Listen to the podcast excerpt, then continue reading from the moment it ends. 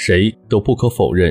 人们在本质上都是眷恋舒适平稳，喜欢懒散闲逸的。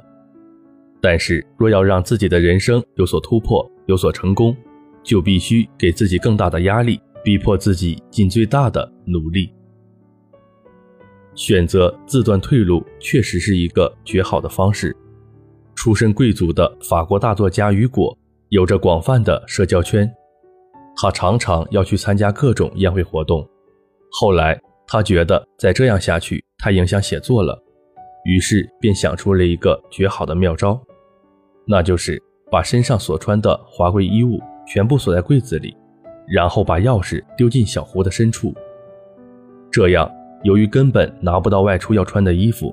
逼得他彻底断了外出会友和游玩的念头，只能埋头写作。到最后，一部仅用五个月时间就完成的作品，成为了世界文学经典的著作。这本书的名字就是《巴黎圣母院》。没错，当我们难以驾驭自己的惰性和欲望的时候，不能专心致志地前进的时候，不妨斩断退路，逼着自己全力以赴地寻找出路。不论是自己断掉退路，还是他人帮助断掉退路，但只要是断了退路，不留退路，就更容易找到出路，也更容易获得成功。